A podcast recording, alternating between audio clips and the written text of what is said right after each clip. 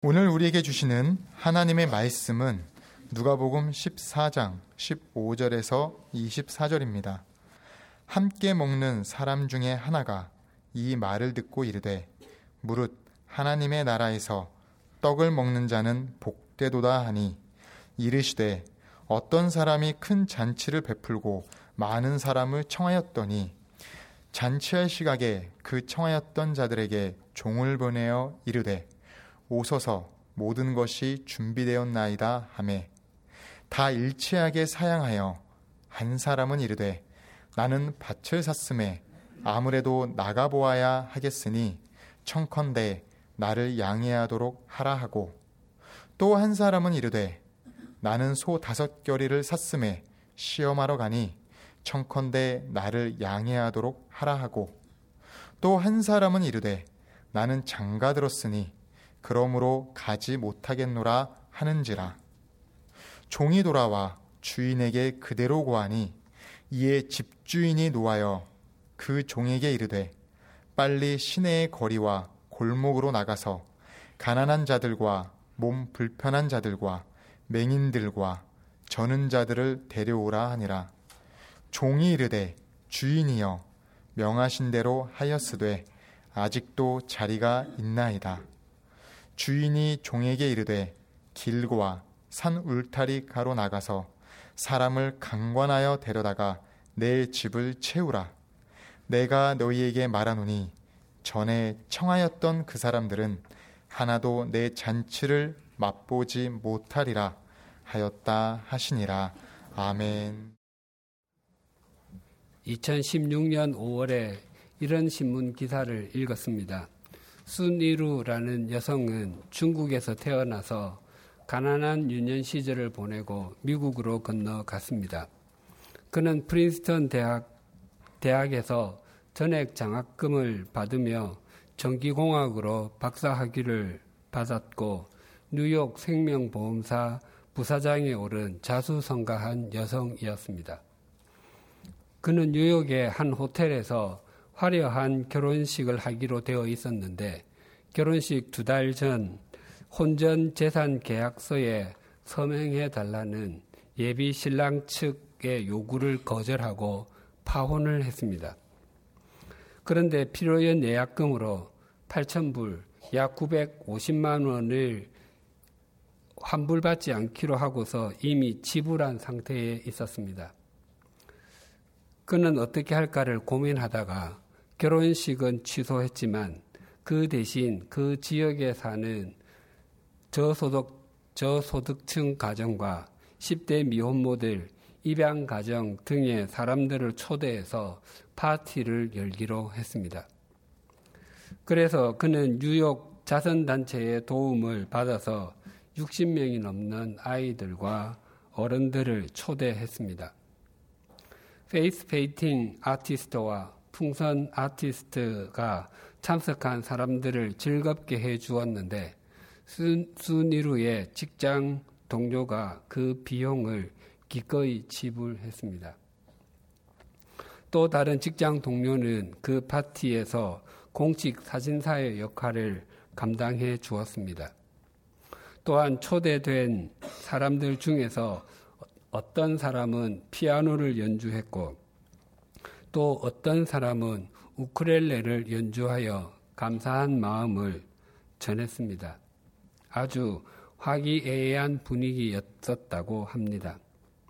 흰색 드레스를 입고 파티장의 모습을 드러낸 순이루는 나는 오늘 결혼식의 공주가 될 수 없었지만 이 아이들 전부가 왕자와 공주가 된 것 같습니다.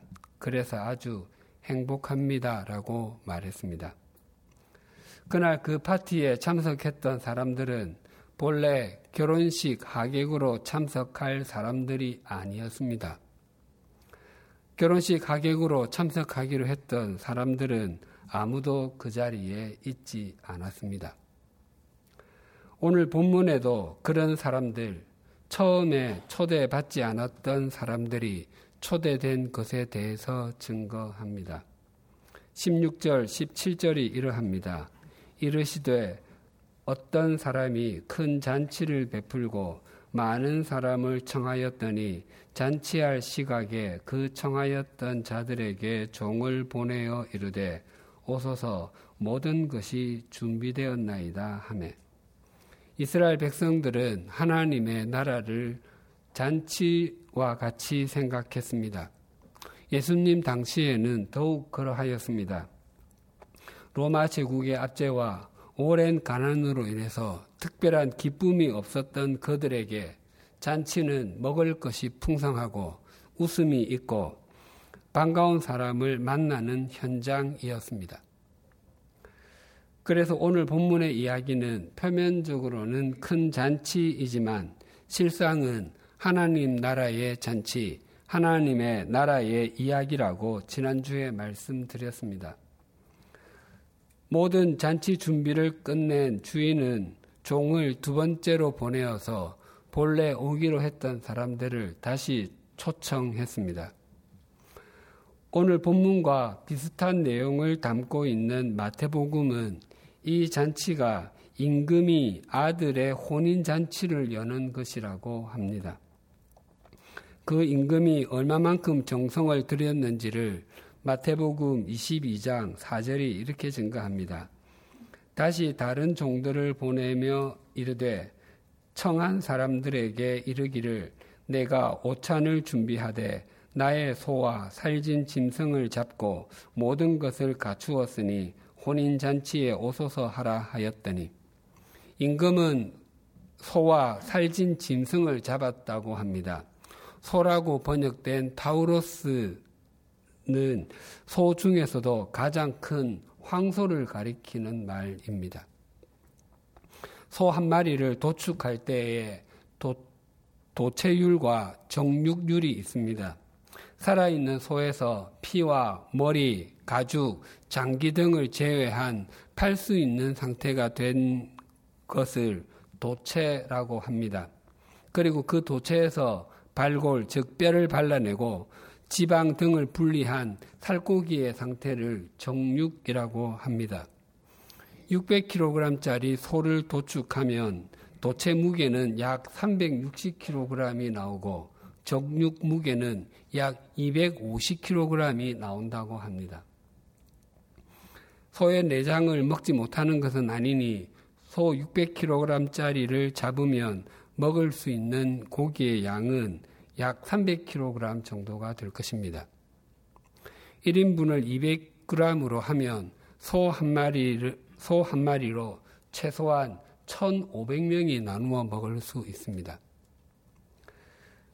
그런데 본문에 사용된 소라는 단어가 단수가 아니라 복수입니다. 그러니까 두 마리 이상을 잡은 것입니다. 두 마리를 잡으면 3,000명, 세 마리를 잡았다면 4,500명이 나누어 먹을 수 있습니다. 만약 10마리를 잡았다고 하면 1만 5천 명이나 나누어 먹을 수 있습니다. 그런데 소만 잡은 것이 아니라 살진 짐승도 잡았다고 합니다. 양이나 염소, 닭 등을 가리킬 것입니다. 이 단어 역시 복수형입니다. 게다가 모든 것이 다 준비되었다고 합니다. 그러니까 임금이 아들의 혼인잔치를 얼마나 풍성하게 했는지 또 얼마나 많은 사람들을 초대했는지 부족한 것이 조금도 없을 만큼 얼마나 세심하게 준비했는지를 알 수 있습니다. 하나님께서는 하나님 나라의 잔치를 풍성하게 또 완벽하게 준비해 놓으시고 사람들을 초대하신 것입니다. 임금이신 주인이 그렇게 풍성하게 또 세심하게 잔치를 준비했음에도 불구하고 그 잔치에 대한 사람들의 반응이 이러하였습니다. 18절에서 20절이 이렇게 증거합니다. 다 일치하게 사양하여 한 사람은 이르되 나는 밭을 샀음에 아무래도 나가 보아야 하겠으니 청컨대 나를 양해하도록 하라 하고 또 한 사람은 이르되 나는 소 다섯 결의를 샀음에 시험하러 가니 청컨대 나를 양해하도록 하라 하고 또 한 사람은 이르되 나는 장가 들었으니 그러므로 가지 못하겠노라 하는지라 한 사람은 경제적인 문제 때문에 또 한 사람은 직장일 때문에 또 다른 한 사람은 가정에 충실해야 하기 때문에 참석하지 못하겠노라고 핑계를 대었습니다. 그들 모두는 자신들의 인생을 탕진하거나 또 세속적인 쾌락을 누리기 위해서 더 나아가 악한 일을 저지르기 위해서 참석하지 않은 것이 아니었습니다. 모두 일상생활과 자신이 감당해야 할 일 때문에 참석하지 못한다고 했습니다. 하나님께서 우리들에게 주신 소유물들을 잘 관리하고 일터와 학교에서 또 가정에서 우리 모두는 신실하고 진실해야 합니다. 그러나 우리가 하나님을 인격적으로 신뢰하지 아니하고 하나님께서 주신 것들을 신뢰하게 될 때에 그것들이 우리들의 발목을 잡을 수가 있고 우리의 눈을 영원히 아니라 이 세상에 머물게 할 수 있다는 사실을 잊지 않으셔야 합니다. 그리고 그것들이 우리의 인생을 책임져 줄 것 같이 여겨져도 오히려 그것 때문에 진리를 살지 못하고 자기 욕망에 사로잡혀 살게 할 수도 있습니다.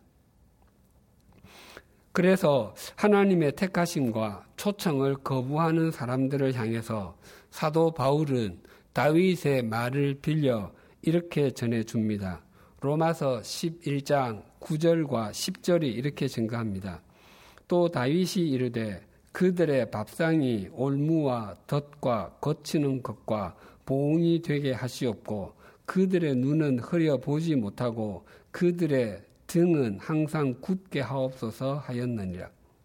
그들의 밥상이 올무가 되고 덫이 되어 걸려 넘어지고 패망하는 자리가 될 수 있다고 말씀하십니다.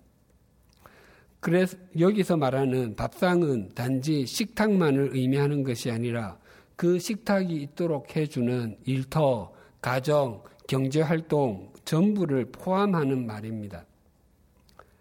그래서 우리의 식탁이 하나님의 부르심에 순종함이 없으면 죄의 충전소가 될 수 있습니다. 반면에 우리의 식탁에서 하나님께 순종하는 마음이 있으면 그곳은 언제나 진리와 생명과 자유의 주유소가 됩니다. 그 영적 힘을 덧입어 이 땅에서 이 땅에서도 영원한 가치관을 따라 사는 삶을 살게 되며 다른 사람을 하나님께 이어주는 생명의 통로가 됩니다. 그래서 우리가 동일한 내용의 밥을 먹어도 그 의미까지 동일한 것은 결코 아닙니다. 또한 하나님의 부르심에 순종하지 못하는 사람은 그 눈도 흐려져서 보지 못하게 된다고 합니다. 물론 자신은 똑바로 보고 있다고 생각할 것입니다. 그러나 자신의 눈이 흐려져 있다는 것은 스스로의 능력으로는 결코 깨닫지 못합니다. 나방은 불을 보면 본능적으로 거기로 날아갑니다. 자신은 바르게 본다고 생각할 것입니다. 그러나 나방이 불의 빛은 볼지 몰라도 그 불의 속은 또 그 불의 뒷면은 보지 못합니다. 그래서 날아들었다가 타서 죽습니다. 사도 바울은 자신이 총명하고 율법에 대한 열정도 아주 높았기 때문에 그 누구보다도 자신은 바르게 판단하고 있다고 확신했었습니다. 그것이 착각이라고 하는 것을 꿈에도 생각하지 못했습니다. 그러나 담에색으로 가다가 부활하신 주님을 만났습니다. 그리고 그 눈에서 비늘 같은 것, 그 비늘의 원 의미는 물고기 비늘입니다. 그 비늘 같은 것이 떨어졌습니다. 그는 지금까지 자신에게 잘 맞는 렌즈의 안경을 쓰고 세상을 살아가고 있다고 생각을 했었는데 실상은 물고기 비늘로 만든 렌즈를 착용하고 있었던 것입니다. 이것은 비단 바울만의 이야기가 아닙니다. 우리 모두의 고백이 그러합니다. 하나님의 초청에 끝까지 불순종하다가 더 이상 불순종할 수 없어서 주님을 인격적으로 만나고 나면 이전의 모든 삶이 비늘로 만든 안경을 쓰고 있었다는 것을 확인하게 됩니다. 그것만이 아닙니다. 하나님의 부르심에 불순종하는 사람은 등이 굽어 하늘을 쳐다볼 수 없기 때문에 땅만 쳐다볼 수밖에 없는 영적인 척추 장애인과도 같습니다.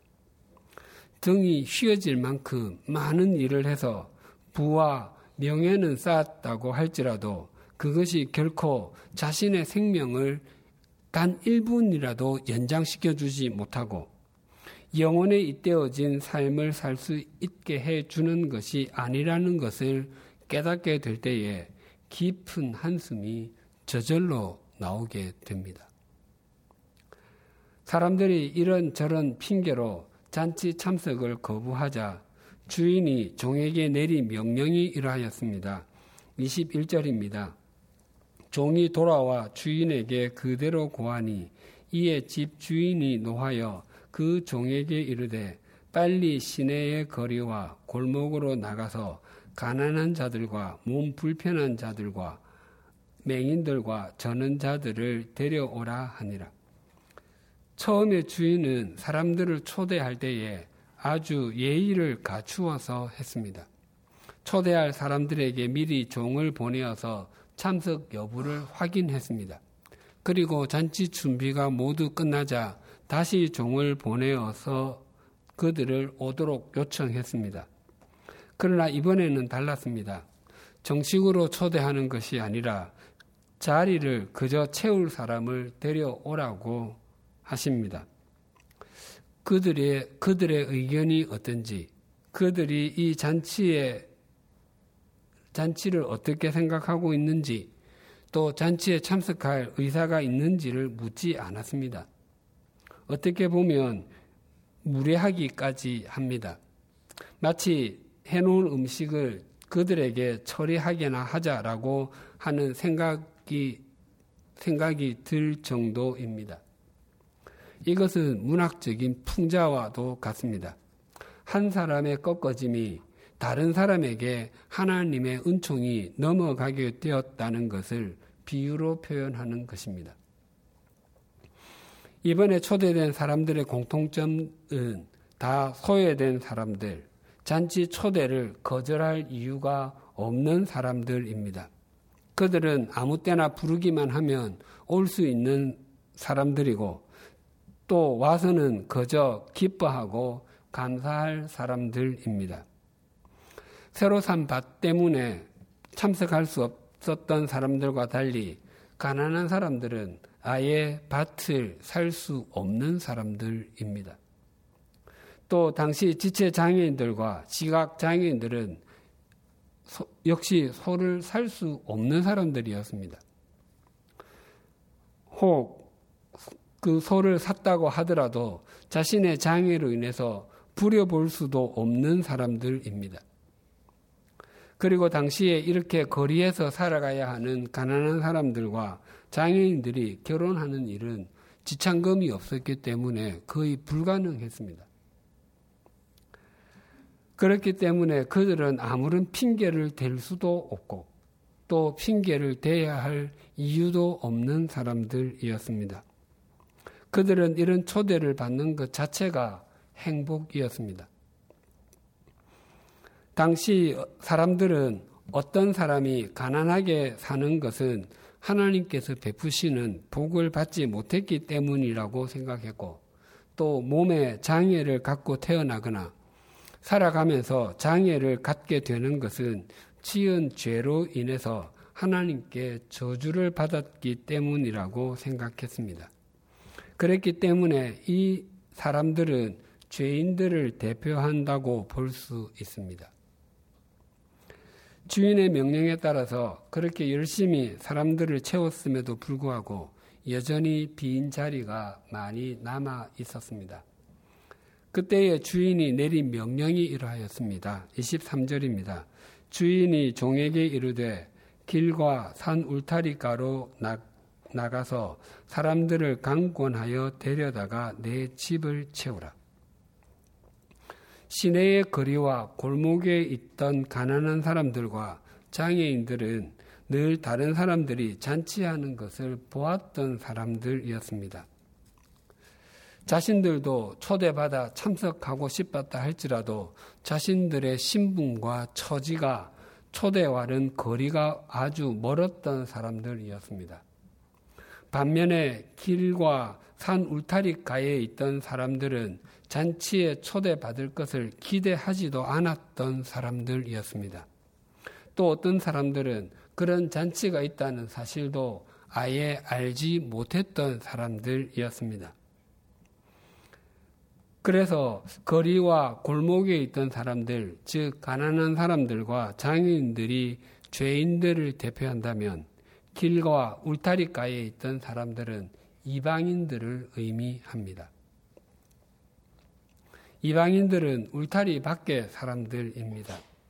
그들은, 그들은 거리와 골목에 있던 사람들과는 다르게 외형적으로는 부족함이 없어 보일 수도 있습니다. 그들은 가난하지 않을 수도 있고 또 몸에 장애를 갖고 있지 않을 수도 있습니다. 그러나 그들 모두는 울타리 밖을 나가야 만날 수 있는 사람들입니다. 사람은 언제나 울타리 안에 있을 때 따뜻함과 안락함을 맛봅니다. 아무리 많은 돈을 갖고 있다 할지라도 또 아무리 높은 자리에 앉아 있다 할지라도 가족들이나 사람들의 격려의 울타리 속에 있지 않은 사람은 언제나 불안과 외로움을 느끼게 될 것입니다. 정식으로 초대받지 않은 사람, 정식으로 초대받은 사람들이 거절했기 때문에 하나님 나라의 잔치는 울타리를 넘어서 외로움과 절망 속에서 살 수밖에 없는 사람들에게까지 열린 문이 되었습니다. 본문의 비유에서 처음에 초대를 거절했던 사람들은 당시로 보면은 율법을 가지고 그 율법은 하나님께서 본래 말씀하시는 의미를 상실한 채 조상들이 해석해 준 내용이 전부라고 생각을 하고 그것을 지키면 의로운 사람이 된다고 고집을 피우며 끝까지 예수님을 거부했던 율법 교사들과 바리새인들 그리고 그들에게 동조하는 유대인들을 가리킵니다. 그리고 잔치에 참석했던 사람들은 세리와 창녀, 목, 목자와 같이 정결하지 않은 직업을 가졌다고 하여 소외되었던 사람들. 장애와 질병은 하나님의 저주라는 관념을 가진 사람들의 오해로 인해서 짙은 죄책감에 사로잡혀 있었던 사람들. 그리고 사람 취급도 받지 못했던 이방인들을 의미합니다. 지금의 사람들에게 적용하면 자신의 신분과 위치, 또 가진 것이 어따든지 간에 자신의 신분과 자신이 가진 것을 신뢰하기 때문에 하나님의 다스림 속으로 들어오지 않는 사람들은 전부 다 잔치를 거부하는 사람들입니다. 반면에 자신의 상황과 처지, 환경이 어따든지 간에 자신이나 자신이 가진 것을 신뢰하지 않고 하나님을 의뢰하는 사람은 언제나 잔치 안에 있는 사람들입니다. 예수님께서 들려주시는 이 비유의 말씀에서 우리가 별로 충격을 받지 않는 이유는 우리가 이 예배당 안에 있기 때문에 그 잔치 초대를 거부한 사람들보다는 거리와 골목에 있던 사람들과 길과 울타리가에 있던 사람들과 우리 자신들을 동일시하기 때문일 것입니다. 그러나 우리 모두가 조심해야 할 것은 우리의 겉모습은 그 후자의 사람들을 닮았지만 우리의 실상은 전자의 사람들을 닮을 가능성이 크다는 것입니다. 즉, 잔치에는 틀림없이 와 있는데 여전히 주인의 뜻보다는 나만의 방법을 고집하고 내 뜻과 내 생각을 이루기 위해서 하나님을 다루려고 한다면 우리들이 바로 율법 교사들과 바리새인들입니다. 그런 사람들에게 예수 그리스도 안에서 함께 지어져 가는 삶을 사는 것은 요원한 일입니다. 미국 펜실베니아 주에 있는 이스턴 대학에서 사회학을 가르치다가 은퇴한 토니 캠플로 교수가 있습니다. 침례교 목사이기도 합니다. 이분이 쓴 하나님 하나님의 나라는 파티입니다라는 제목의 책이 있는데 그 책 중에 있는 한 이야기를 오래 전에도 한번 말씀드린 적이 있는데 다시 한번 전해드리고 싶습니다. 캠폴로 교수가 하와이 호놀룰루에 갔을 때의 일입니다. 이분이 사는 곳과 하와이는 6시간의 시차가 있었기 때문에 새벽 3시, 미국 동부의 시각으로는 오전 9시입니다. 새벽 3시에 출근 준비가 끝이 나자 아침을 먹고 싶어, 싶었습니다. 그래서 거리를 걸었는데 문이 열린 곳이라고는 정결하게 보이지 않는 작은 식당 한 곳밖에 없었습니다. 어쩔 수 없이 들어갔지만 메뉴판에 손을 대기도 싫을 정도였습니다. 하지만 대안은 없었습니다. 캠펄로 교수는 커피 한 잔과 도넛 하나를 주문했는데 주인인 뚱보 그분의 이름은 헬입니다. 그 기름기 묻은 손으로 담배도 피우고 커피도 따라주고 도넛도 집어서 주었습니다. 마음을 달래가며 커피를 마시고 도넛을 먹을 때가 새벽 3시 30분이었습니다. 그때 식당 문이 활짝 열리더니 8, 9명의 거리의 여인들이 들어왔습니다. 자극적인 옷을 입고 있었고 성격도 거칠어 보였습니다. 특히 캠플로 교수 오른쪽에 앉은 여인은 아주 원색적인 언어로 떠들었습니다. 캠플로 교수가 자리를 잘못 잡았다고 생각하고 다른 곳으로 옮기려고 하는데 그의 말이 들렸습니다. 야, 내일 내 생일이다? 벌써 39살이나 먹었네? 그러자 다른 친구가 면박을 주었습니다. 그래서 내가 너에게 뭘 해주기라도 바라는 거야? 너에게 케이크라도 하나 사주고 생일 축하 노래라도 불러줘? 그러자 캠플로 교수 옆에 있던 여자가 말했습니다. 꼭 그렇게 깔아뭉개야 해? 나는 지금까지 살면서 생일 축하를 한 번도 받아본 적이 없어. 앞으로도 기대하지도 않아. 그 여인들이 다 가고 난 후에 그 뚱보 주인 해리에게 물었습니다. 저 사람들 매일 밤 여기에 옵니까? 해리가 그렇다고 답변했습니다. 캠폴로 교수가 다시 물었습니다. 내 오른편에 앉아 있던 그 여자도 매일 밤 여기에 옵니까? 예. 그 여자의 이름은 아그네스죠. 매일 옵니다.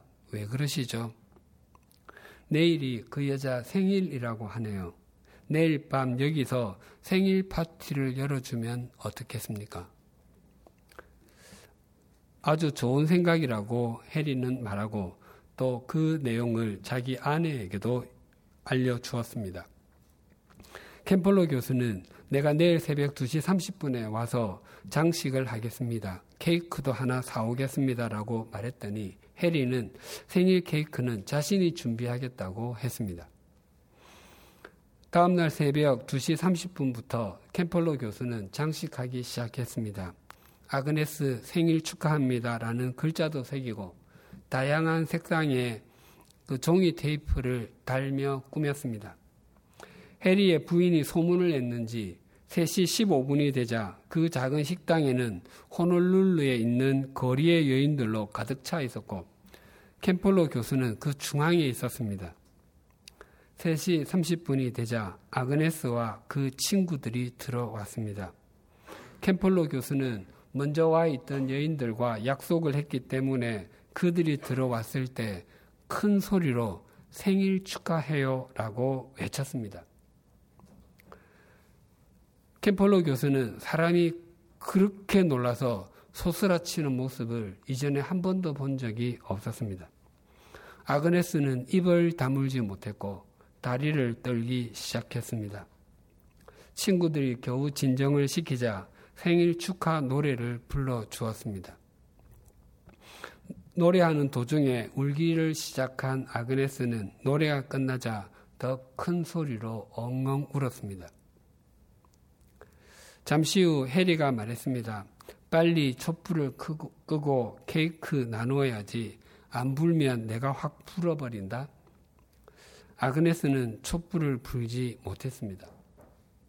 그래서 해리가 대신 끄고 빵칼을 쥐어주며 사람들과 나누라고 했습니다.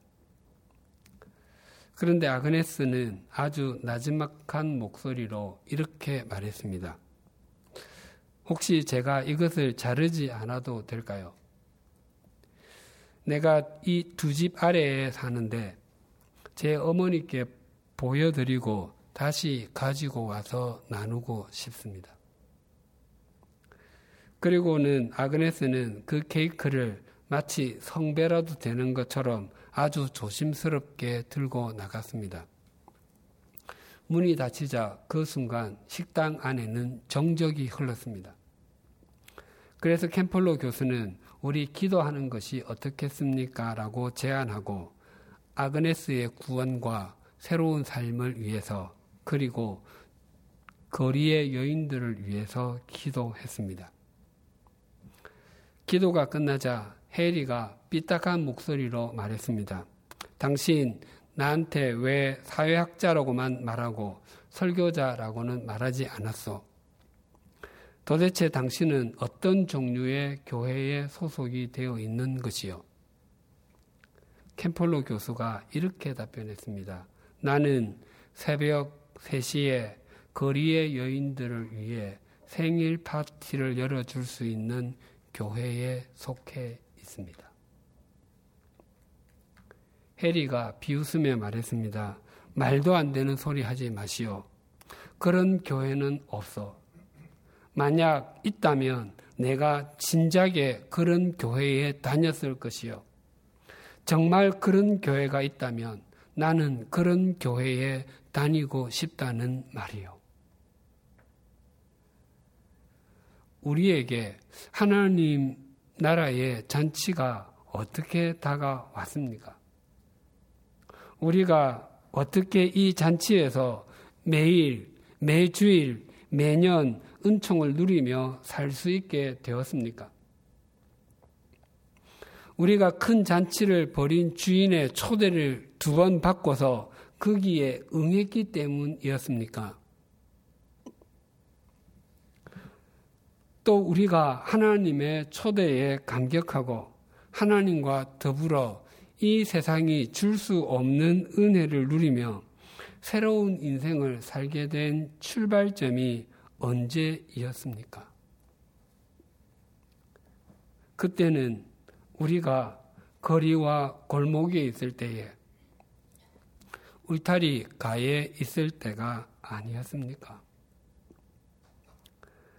아무도 나를 불러주는 사람이 없고 아무도 나를 수용해 주는 사람이 없지만 오직 주님만이 나를 품어주신다는 것을 인식했을 때 하나님의 잔치가 그토록 감격스럽지 않았습니까?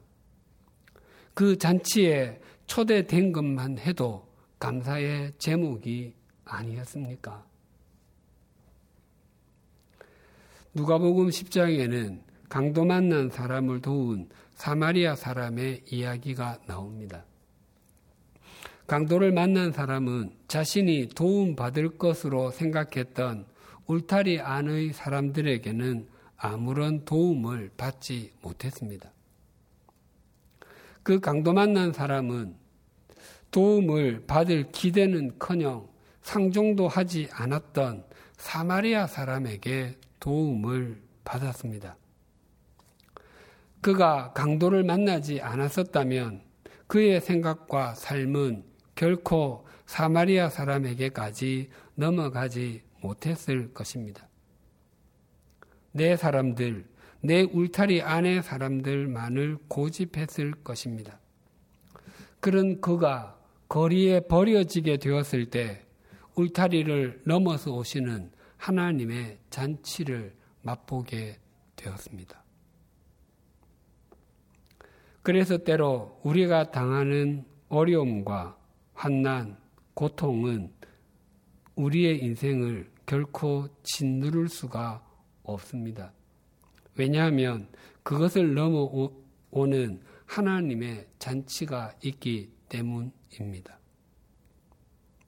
우리가 하나님 나라의 잔치 속에서 우리를 초대해 주신 분을 목적 삼으면 삼을수록 우리는 날마다 그분 안에서 지어져 함께 지어져 가게 될 것입니다. 또한 우리가 그렇게 지어져 갈수록 우리는 거리와 골목에 있는 사람들과 길과 울타리가에 있는 사람들을 하나님의 잔치로 인도하는 신실한 통로들, 하나님의 징금다리들이 될 것입니다. 기도드리시겠습니다. 하나님 아버지, 우리를 하나님 나라의 잔치로 초대하여 주시고 그 속에 있게 해 주셔서 감사합니다. 우리가 이 땅에서 마지막 숨을 내어 쉬는 순간까지 우리가 밭을 샀다는 이유로 결의소를 시험해 봐야 한다는 핑계로 내 굳은 사고에 사로잡혀서 그 잔치를 떠나고서도 충분히 잘 살 수 있다고 만용을 부리지 않게 하여 주시옵소서.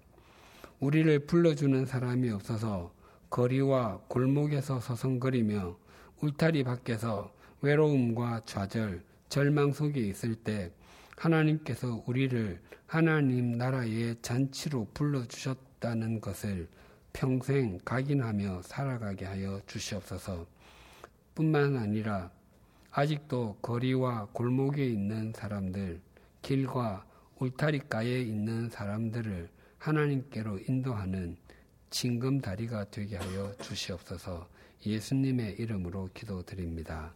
아멘.